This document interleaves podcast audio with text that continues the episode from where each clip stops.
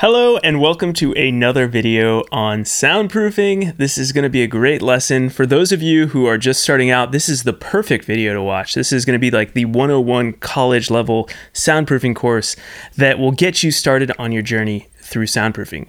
For those of you who have already done some research, this will be a good refresher, kind of remind you of some of the best practices, and hopefully give you a huge jumpstart ahead of everyone else on how to build a soundproof room, a soundproof recording studio, and just become that much better and knowledgeable about soundproofing. I want to say that before we jump in, I do have a free resource for you. This is my free soundproofing workshop. If you like this video, definitely check out the workshop. It's available at soundproofyourstudio.com slash workshop. This will be 45 minutes of in-depth teaching, going even more in-depth than my YouTube videos can, and you can watch it right away. So again, that's at soundproofyourstudio.com com slash workshop.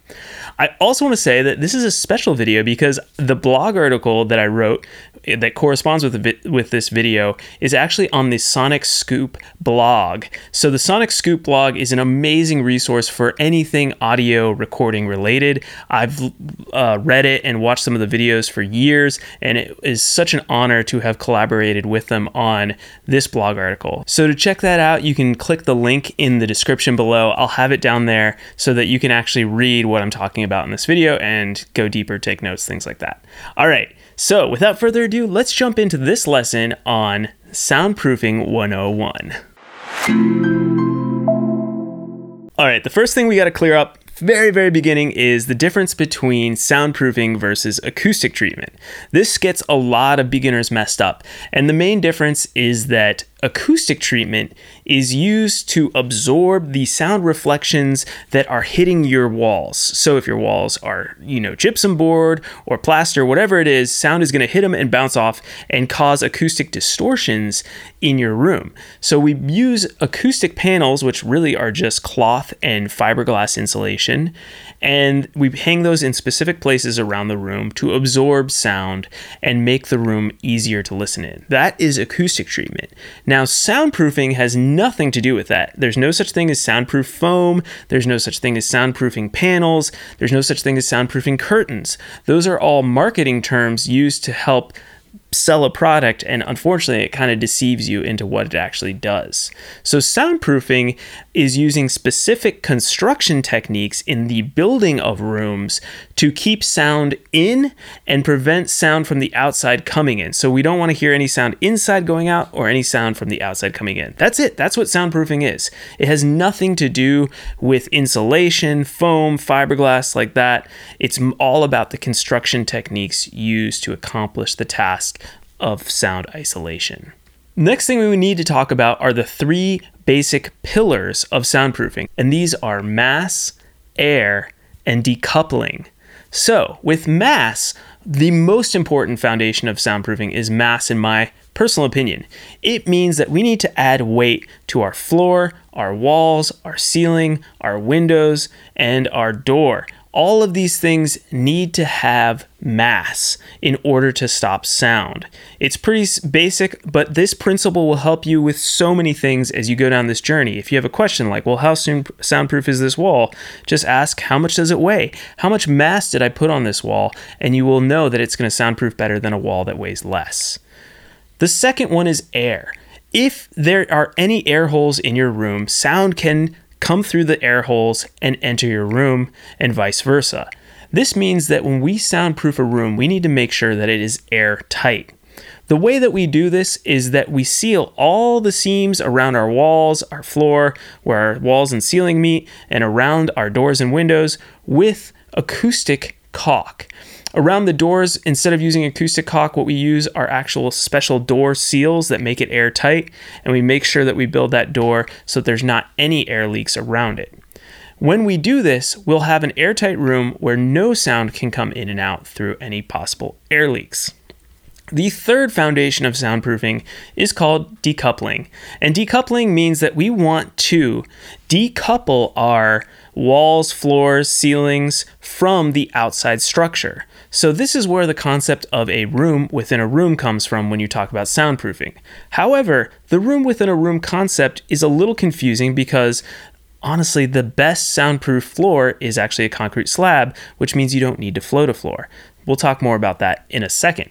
But the idea is that you would build your outside walls and then build inside walls to create a air gap where you will have better sound isolation. Same with the ceiling, we can use special isolation clips and then metal hat channels and we screw our drywall into the hat channels rather than the actual ceiling frames, and this will help decouple the drywall from the ceiling structure. So, these are ways that we can make sure that sound does not travel through the outside structure and into the inside structure of our room. As I mentioned earlier, let's talk about the best design options for your floor, ceiling, and doors and windows. We're going to start with the floor option. And as I said before, this idea that you need to float a floor is actually a little bit misleading.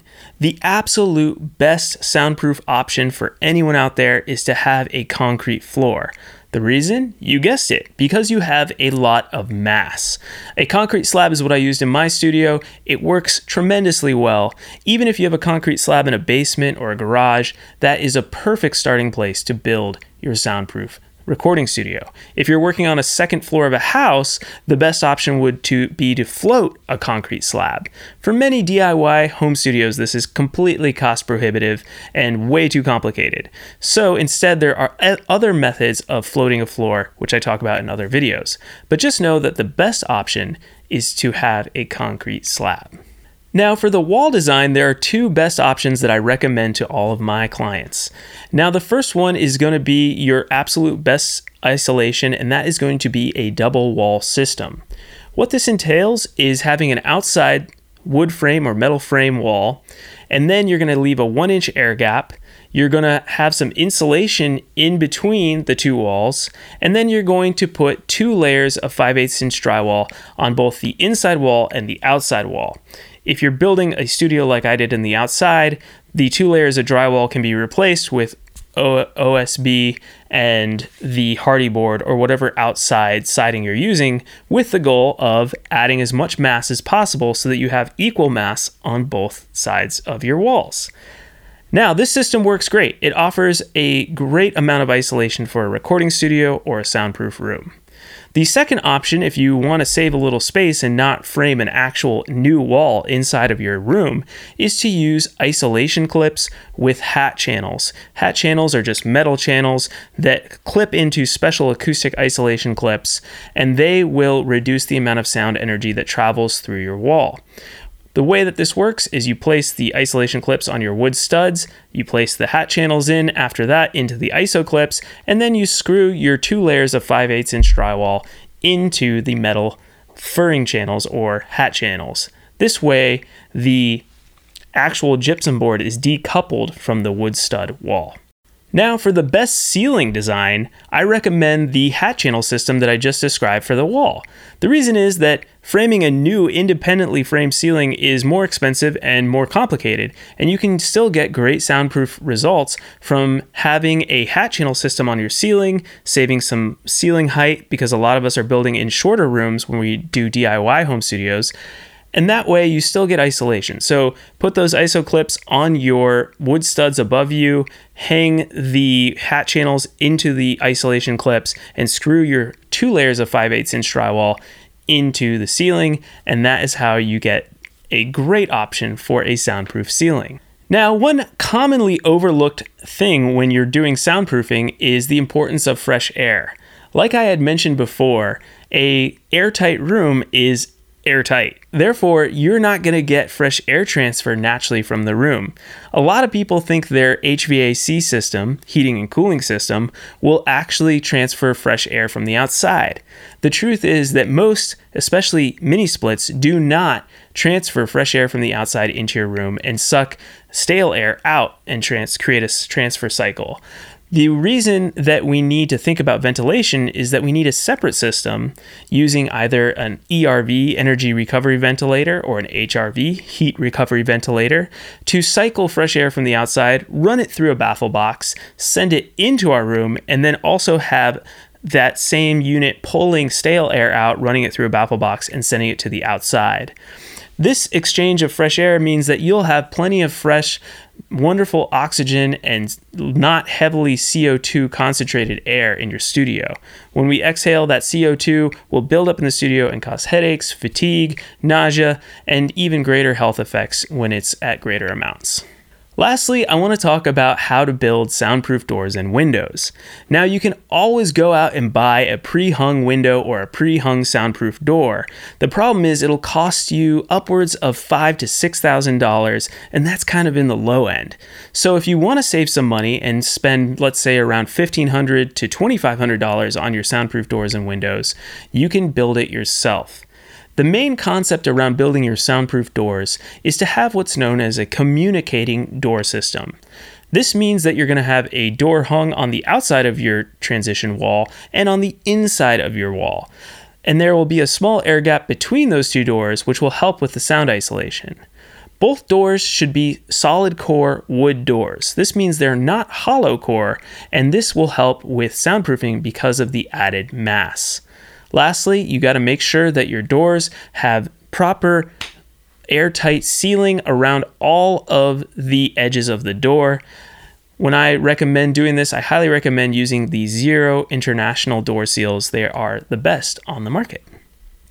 For windows, we're going to use a similar concept.